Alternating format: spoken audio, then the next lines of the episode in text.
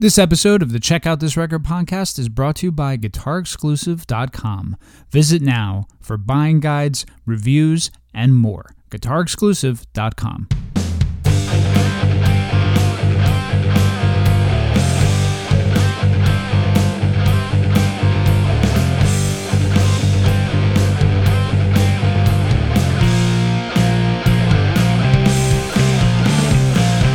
Hello there, ladies and gentlemen, and welcome to Rock, Rock, Rock Roll podcast. Check out this record. This is the show where we educate you out there on the bands you should give a listen to. And this episode is the epitome of that sentiment. My name is Frank. With me is the man, the myth, the legend, and almost 40 year old Mark.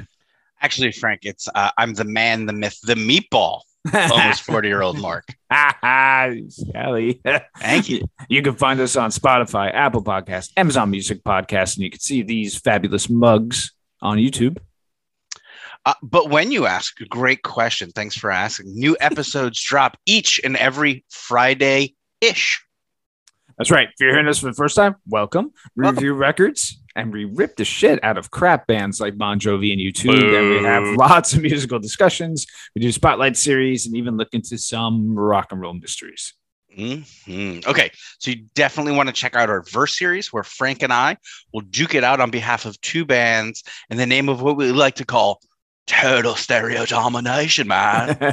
and while you're at it, be sure to check us out on Instagram, Facebook group. Hopefully, these episodes will leave you wanting more of our musical goodness. And if you have a record you want us to check out, drop us a line wherever you find us. Uh, so, Mark, listen, I can't contain myself any longer. Uh, Okay. I'm so excited for this episode. When Let we did out, buddy. Our episode almost a year ago on Jason and the Scorchers, that was in last June. I went full deep dive into cowpunk and related bands.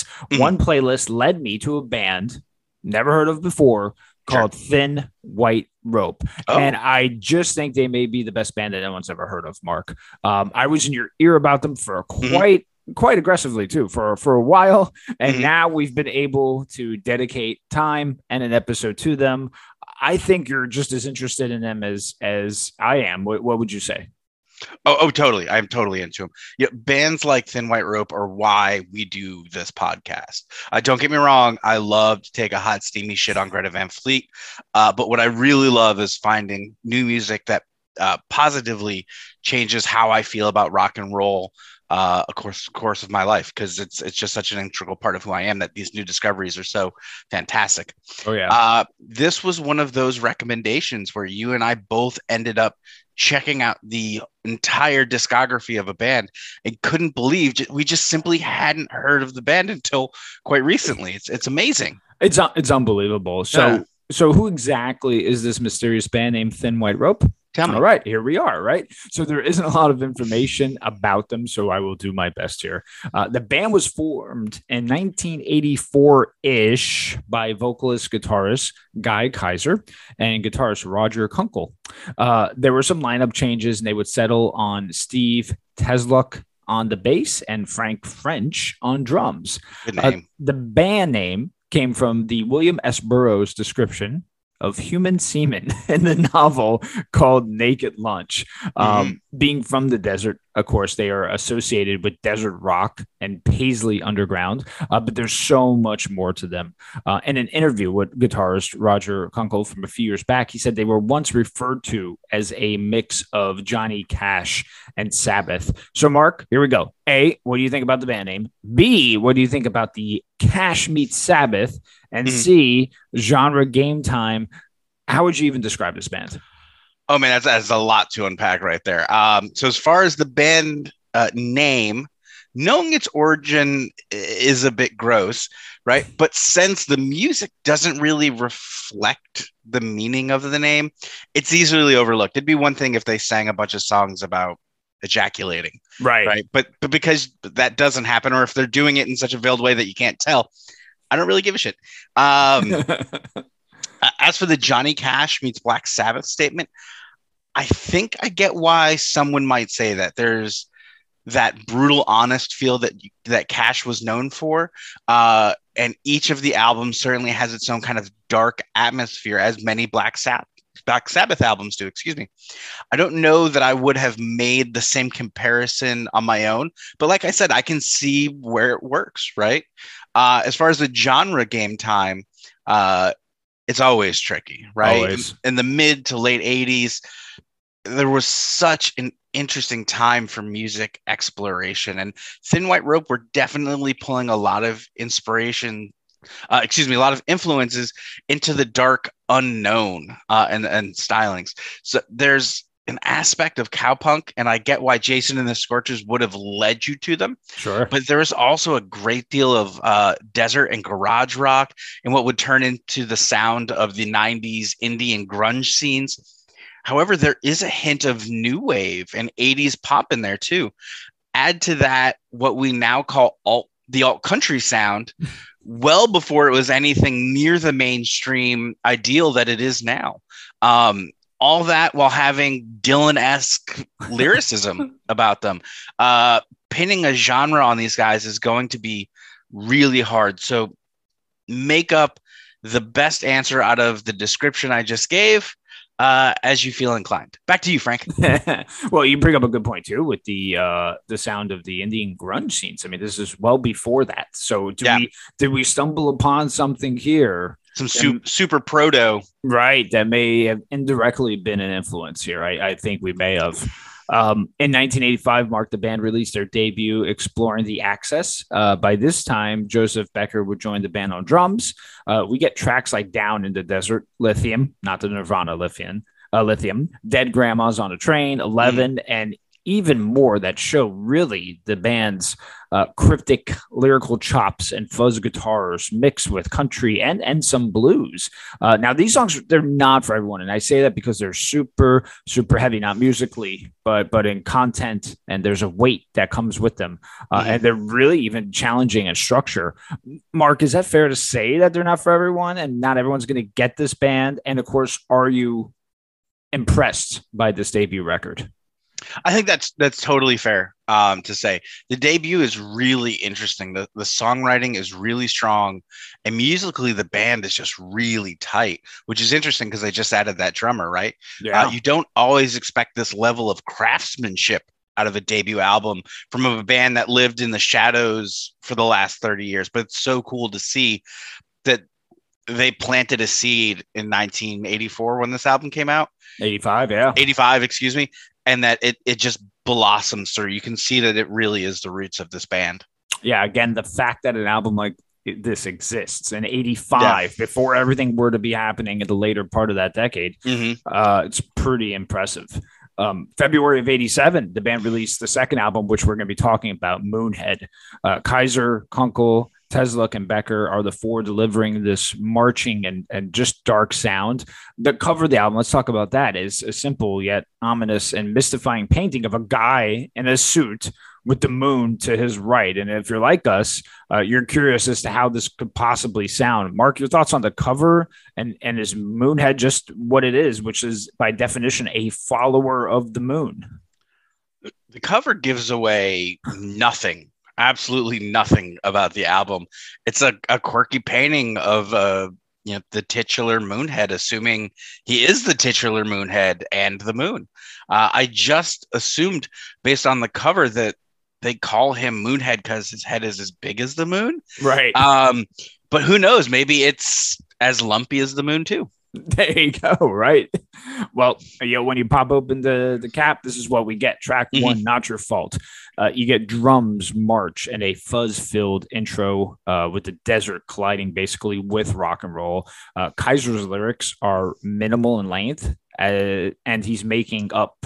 Uh, he's really making good use, I should say, of his real estate, uh, which makes lyrics like what I'm about to read come to life, and his vocals are just slicing through your your piece of steak, basically. So here here are some lyrics. Uh, the the more you see, uh, the less of you is likely to emerge from whatever hole you hide, and while your pants are being searched, it's not your fault. It's not.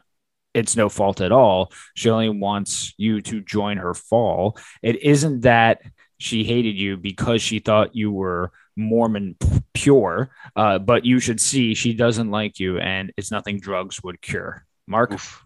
You digging this?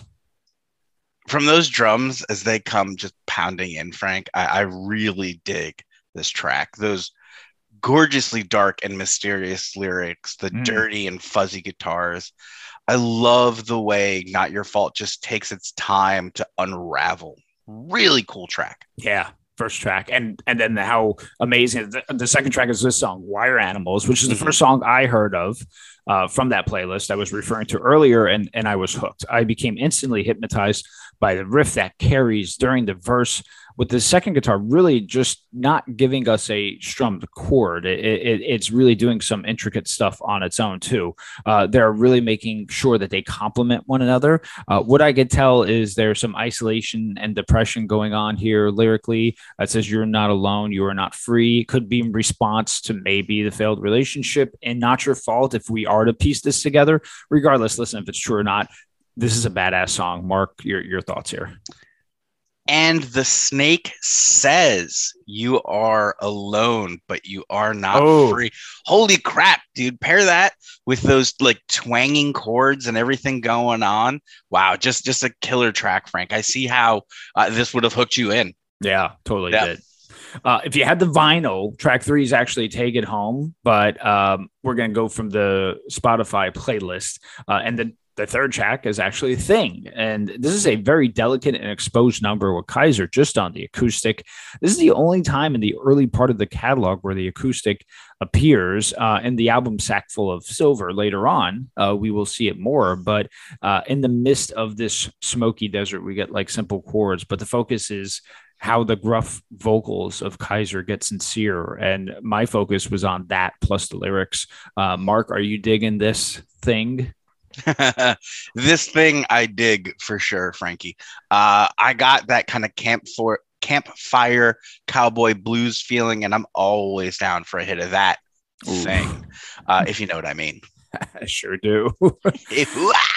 So here we go. Moonhead, uh, the mm-hmm. title track, and maybe one of my faves, especially to listen to at night. Uh, so, what is a moonhead? Again, a person fascinated with the moon, or a person, Mark, as you were saying, with a big forehead shaped like the moon. Uh, listen, if you're a guitar player, uh, this intro and song in general is for you. It starts off slow with the bass, and you get this gradual buildup with the guitars and drums, and then it gets silent, and then you're treated with these lyrics Moonhead said, I'd never get away. Moonhead said, I lived for yesterday. Moonhead said, I've never asked him why. Moonhead said, My girl was going to die. And then it says, I'm going to kill Moonhead tonight. All right. I'm going to kill Moonhead tonight. Uh, is he the moonhead he speaks of? And has his depression dug him in such a hole that he's wanting to die? Again, I'm just trying to cut through these cryptic lyrics. I really can't stress what an amazing tune this is in, in words. The outro of the song is just as impressive as the intro. Uh, and I wish I could see a live performance of this, Mark. I'd be right next to you at that show for sure, Frank. Yes. Uh, the intro to Moonhead has such a classic 80s pop feel to it. But but to your point, Frank, who the fuck is Moonhead and what the fuck is going on in this song?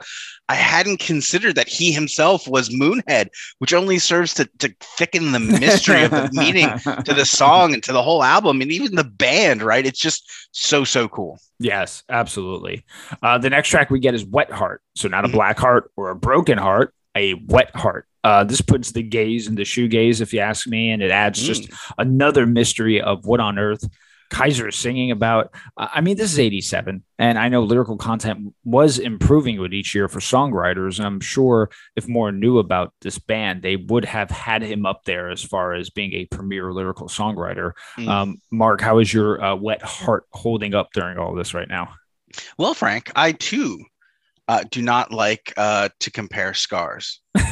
There's a line from the song. Uh, that said, yes, I'm doing great, man. Uh, Wet Heart is such a cool track. I love those moody down tempo tracks. The drums move forward while the guitars feel like they're they're stuck in place, just being pulled forward by the drums slowly, Ooh. and you can't help but be hypnotized by it all. I, I love it. Yeah. Next track is Mother, uh, a nice little post-hardcore bass uh, grooving intro. Uh, the band is so tight here, and the chorus just screams with a melody that most voices like Kyser really couldn't normally produce. And their songs actually don't have many choruses, so uh, it was cool how this one does have one. Um, Mark, uh, how are you, my mother? Well, son, it's been a rough couple years since your sister. Wait a minute. Uh, sorry about that. Uh, not sure at all where I went there. Frank, these haunting backing vocals are just absolutely killer. I love that they give the bass the lead here. It's just such a great look at revisiting the haunts of one's roots and, and what it means to go back to those childhood places as an adult and Ooh. like the the the trauma that like it induces like that it brings you right back to it's just really interesting look at it Yeah. Another one of my faves is Come Around. Uh, this song just fascinates me uh, to no end. It, it's dirty cowpunk with lyrics that will keep you up all night. Uh, before I get into some of those lyrics, the drums just pound away. And what really uh, what's really innovative is here is that they do a little jazz drummed breakdown with dueling guitar licks. Um, this creates to me almost a new song onto itself. Uh, here are some of these lyrics that I just think are fantastic. It says, Dave, I saw your tiny fist around a leopard's tit. Jesus walked right by and you didn't give a shit. Andy killed an animal. He killed it with his hand and he gave it all to me because I was a woman then. Then the next set is I remember Clay was suffering from some disease. He picked it up in London in 1470s. Got to laugh at Lloyd. He will deny to his death that he's the one who can never extract that pound of flesh. Mark, what what incarnation is going on here?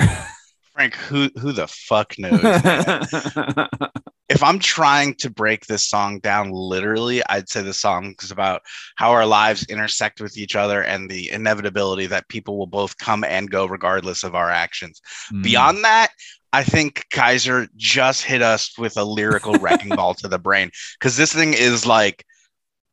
It, it, I, I said it before. It's Dylan-esque. It, Yes. It's just of that caliber of like, yes, he's got a really simple rhyme scheme in there, but the context leading to those rhymes is is college level mark Yeah. could never enter this english class phenomenal and he, he does this interesting thing too, where you know, dead grandma's on the train from the first record, and Mhm. even in Elsie crashed a party in the next record, he does this thing where he places you in the past, right? right And, and that to me is absolutely amazing because we all know he wasn't living during those times, uh, but yet he's literally placing you there and creating this whole kind of story around it. You know? yeah It- it- it's crazy right you reference back a thousand years and the 1470s in the same time like so it's just amazing how he uses time and space Yes. just as, as though they don't matter Right. Exactly. and uh, but like how could like because when when you're rationalizing you're thinking about these things of course time and space matter it's about context you need right. time and space for context so the fact that he completely disregards them just sends this to a whole other level Absolutely, yeah, and and not many people could do that, and uh, it's important to obviously talk about. Yeah, same here. Yeah, don't Yeah. worry. um, next track, uh, if those tears, uh, from one song. insanely well written track to another, we get this one. Uh, the slur lyrics really invoke such emotion that you've become hundred percent invested in this character. It's slow, it's steady, methodical, and absolutely gorgeous. Uh, Mark, I mean, what can, what else can you say, man? Dude i feel like i've been drinking when i listen to this song uh, Yeah. just an intoxicating number that leaves you questioning everything you think you know about yourself or this character or some bizarre situation which you've found yourself in really cool haunting and unsettling number i absolutely love it Well, and then here, like again, here's the next one: crawl, piss, freeze. I mean, Oh, this is yeah. you're welcome. This is the last song if you have the vinyl, and what a way to end it with this fuzzy death march. Uh, whoever is the subject of these songs, I hope they never find out. That's all I got to say. Uh, whatever occurred to breed such strong songs really make the entire early 2000s emo scene seem like a bunch of fifth graders got together and wrote uh, songs into it kind of is what that's yeah, yeah, right. Because after you listen to this, which still invokes emotion, and then listen to that, you're like, come on, man, how, how can you even get involved in that? Mhm. Um, when I specifically talk about emotions in music, this is what I'm referring to relating words such as crawl, piss, freeze to a person who maybe has mentally abused someone else. That's just brilliant to me. Uh, Mark, are you crawling your way to this song? it's kind of wild how much post hardcore is in this song rhythmically, which is especially wild because it was only starting on the other side of the country when this was released. Uh, to answer your question, Frank, I am absolutely crawling to this song. I love it as the closing song for the original release. It really fits Oof. the album so wonderfully in that it really is a bizarre little painting of its own making, just like the rest of it. It's just really so cool. really is. Um, so we're gonna we're gonna talk about the the bonus tracks here, but they could also be found on uh, the Bottom Feeders EP, which I know you ordered and I have, and we're very happy about that. Uh, this is track three, but it's the next one in line on the Spotify playlist. So walking up, a very chill down verses with loud choruses, a la Pixies, or maybe a la Thin White Rope. Uh, Mark, you you walking up to this track here. Uh, the Pixies and Thin White Rope were contemporary, so it's hard to say who influenced who, right? Right. Uh, but that's wild. Uh, but what's wild is that it really could go either way, and both answers feel right. yeah. Uh, I have to say, I really like this uh, sonic approach to the song about waking from a dream, balancing the idea of, that the dreams are this soft, pleasant place, and being awake is this harsh reality that we all kind of dread. yeah. Uh, really cool track. Well, another cool track coming up, Valley Mhm. of the Bones. My main reasoning for purchasing Bottom Feeders was this tune. Uh, it, it spews of the West and gives us a visual environment for this alt country number. The vocals are not in the twang here, and in fact, there isn't any twang that, and there doesn't need to be uh, when you're traveling to the Valley of the Bones. Uh, Mark, are this song has to be up your valley, right? Uh, way up and down in my valley, Frank. I love the last few lines of this song. Um, so please excuse me when I do them. If God don't help, I'll turn away. They say it's evil, but that's okay. Cause I burned the with love, and in return, I found Oof. it doesn't hurt to burn. Yeah. Damn, Frank, those there's just some wild lyrics. And to just leave it there, right? For that to be the end of the song. ah, It's just Oh, so cool. Yeah. It's just so cool. Yeah. Uh, put away your uh, Wanted Dead or Alive by Bon Jovi and listen to Yeah. Valley of the Bones, please. Mhm. oh, man. The next one is Atomic Imagery. Uh, this is actually originally on Exploding the Axis, which, as we mentioned earlier, is just another fantastic record. We get more of the goodies and what the band does great and meaningful verses with short and even more meaningful chorus. Uh, no bridges, just space for the band to jam. Uh, Mark, how is your atomic imagery holding up? My atomic imagery is just all fired up, brother. Uh, it- it's a testament to the Thin White Rope. Their musicianship and creative lyrics blend so well together that it just makes me want to create. That's what I've loved about. Like I've been so inspired to be creative while listening to these.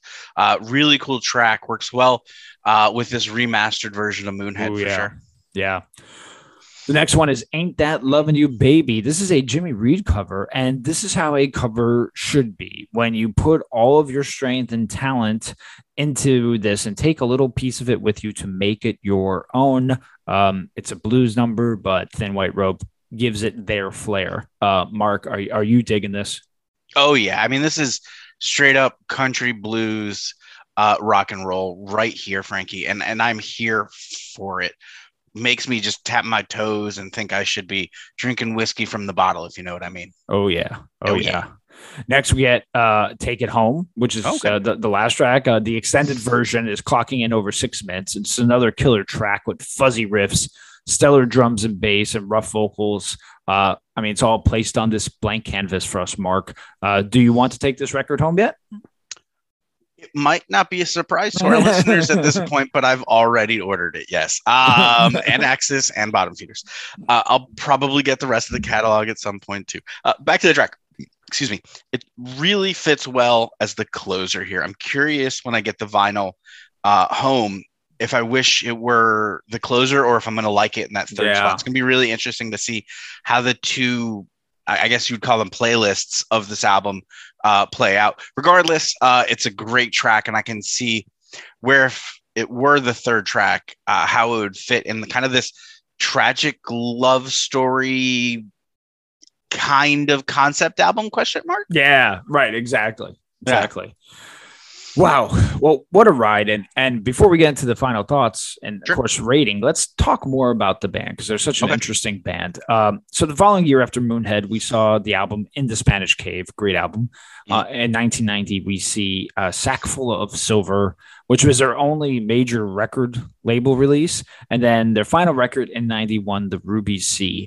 Uh, in an article from Title.com, uh, guitarist Roger uh, Kunkel provided some great insight to the band. Some of Kunkel's influences were on guitar, uh, Chet Atkins, uh, Zeppelin, which, listen, even though I rip their albums, I, I don't mind when people say, from a guitarist standpoint, that they're influenced by them. My beef has always been the pedestal that they get put on as a band overall. Um, Deep Purple, Sabbath, Pistols, Clash, Ramones. Um, Mark, do you think you hear a little bit of, of all of that into their music? You know, Frank, I, I don't know that I would have pulled any one of those bands out specifically uh, and said they were an influence on any given song or part because it sounds like they have so many influences across the sonic spectrum that it's hard to pinpoint any one influence. Um, it's a wonderfully rare trait to find a band where you're not just holding them up against another band and saying, yeah, they're doing a, a variation on this or that, right? They really seem to stand on their own. So it's, you know, and it's so interesting. You can have one perspective, I can have one perspective. These guys from way back in 1984 and on can have their interesting perspectives and what they got from other bands and how that affected the music they made. Um, but like I said, f- just trying to guess what their influences would have been, I wouldn't have pulled any of these specifically out, and because it's it's such an interesting, unique sound that it's it's hard to do. Right, absolutely. And in that article, when asked if the the band had a play for their sound, uh, Roger stated the following: "Guy and I had the general idea that a lead rhythm guitar construct was kind of boring, and we would take a more orchestrated approach, having lots of intertwining lead lines. Uh, Guy was already playing with a pretty heavy fuzz sound, and he gave me an old Maestro fuzz uh, he wasn't using, which is an effect in the pedal. Uh, it didn't produce the big muff sound, but he was able to find a big feedback sound with it. Guy went with a Marshall Crunch and fuzz, and he went with a Fender Clean sound. Uh, so they're really complementing each other sonically here with the guitars, and they both had the ability to go into controlled feedback as well. Uh, together, this created the combination that we're hearing on the guitars, and it really came together on the Moonhead record. Uh, Mark, that intent right there makes me love them more. What What about you? I always love when people really put the thought and energy into finding and developing their sound rather than just trying to get lucky and sticking with one thing. Yep. Uh, nothing about the music they make feels thrown together. While there are bands that can pull that style off of rock and roll, that can pull that style of rock and roll off, excuse me, when you're venturing into uncharted waters like Thin White Rope does, it's cool that they prepared for the voyage, if you know what I mean. You know, they Yeah. really thought about the direction and the sound that they wanted to go for. Just really cool. Absolutely. Now, for the meat and potatoes, when asked about their major label stint, uh, Kunkel stated that it was a bit of a scarlet letter. And of course, the label didn't want to do any promotion for the band. Uh, Roger would then say that the band really called it a day um, because the music business is corrupt, shocking. Uh, and, and you could be the best band in the world and still not make a living. Uh, while they were getting increasingly popular in Europe, uh, nothing was happening in the US. Such a shame. Uh, so they decided to enter a new phase. Um, and he also said, "Guy's a different person now, and really wants no part of the music." Which, listen, I mean, you you're writing stuff like this, and it's it, it's really not leading you uh, to to these areas because of certain factors. I could see where you could get turned off on that. Absolutely. Um, he's actually part. We found some leads, so he's part of the academic personnel for UC Davis Department of Plant Studies. And I found a video entitled Range Calibrations, where Guy and another gentleman, who I'm assuming is a colleague of his, are talking about formulations and you know plants and stuff like that. It's pretty mature, you know, that he moved on to to do this, uh, but a bummer, Mark, right? Because we will never get to see them. Total bummer uh, that we don't get the, the chance to see them. Definitely one that we need to uh, set the time machine for uh, when we can, my man. Yeah, Uh, but not what, what's interesting to me, right, is that he's at a collegiate level doing you know some sort of plant formation stuff, right? but when you think about his writing and how advanced it is, it, it's not surprising to me that he's got a brain that would equip him for high level thinking like that. Yeah, abs totally, totally. Yep. And and again, being mature enough to be like, okay, um, you know, uh, having a self realization of being like, all right, I may be putting all of my uh, um, efforts into this right here, but it's not working out. So I'm going to go ahead and do this and get fulfilled in other ways. Um, yeah. You know, they could have still been a band and just still we you know not be making it after it. So, um, yeah. Wow, just crazy, crazy. Uh, Mark, final final thoughts on this record here. Sure. Moonhead is one of the most wonderful mysteries I've ever engaged in. From top to bottom, the album keeps your body moving and your mind racing. The energy and flow of the album are superbly balanced. Its lyrics are perfectly cryptic and satisfyingly disorienting. Sonically, they turn the recording studio from the wandering night sky from the desert floor to the claustrophobic feeling of being mm. trapped inside Guy's head right alongside him as you both go mad. I absolutely adore this album. Nine out of 10. Check out this record. Yeah, absolutely. And, and another thing too from that article, Kunkel said was they got so associated with the desert that people actually thought they legitimately lived in the desert that they just that they just went along with it. They're like, yeah, we live in we live in the desert. Um, you know, I left this part blank for a while because I wanted to try to formulate myself uh, to the best of my ability. So here goes. What makes this album and band so gratifying to me is because it gives me everything that I need in, in, one shot, basically. Musically, we get the right amount of fuzz and desert, but not overly shoegaze. Uh, the cowpunk is present, and so is so is the regular punk, but it doesn't take over and reside them to a particular genre. Uh, the song arrangements will keep you guessing and rely on these strong and well constructed verses. Most of the tunes they, they they lack a chorus and and noticeable hook. So what's left is the focus on the verse. So they know they got to make those really be spot on, and they do. Uh, Kyser's lyrics are cryptic and they take you to really a time beyond time where it's hard to place when these events occur unless he mentions the actual dates, like we talked about, Mark. Uh, it gives it gives enough space musically to let go and have fun with these musical arrangements, allowing the instruments to intertwine and be layered on top of each other. Uh, each song is like a new experience, and with each le- re-listen, I feel you pick up on new things, yeah. therefore evoking new emotions. Uh, Kyser's lyrics are, are something I could only dream of writing from the opening track to Wire Animals, Moonhead, Come Around, Wet Heart.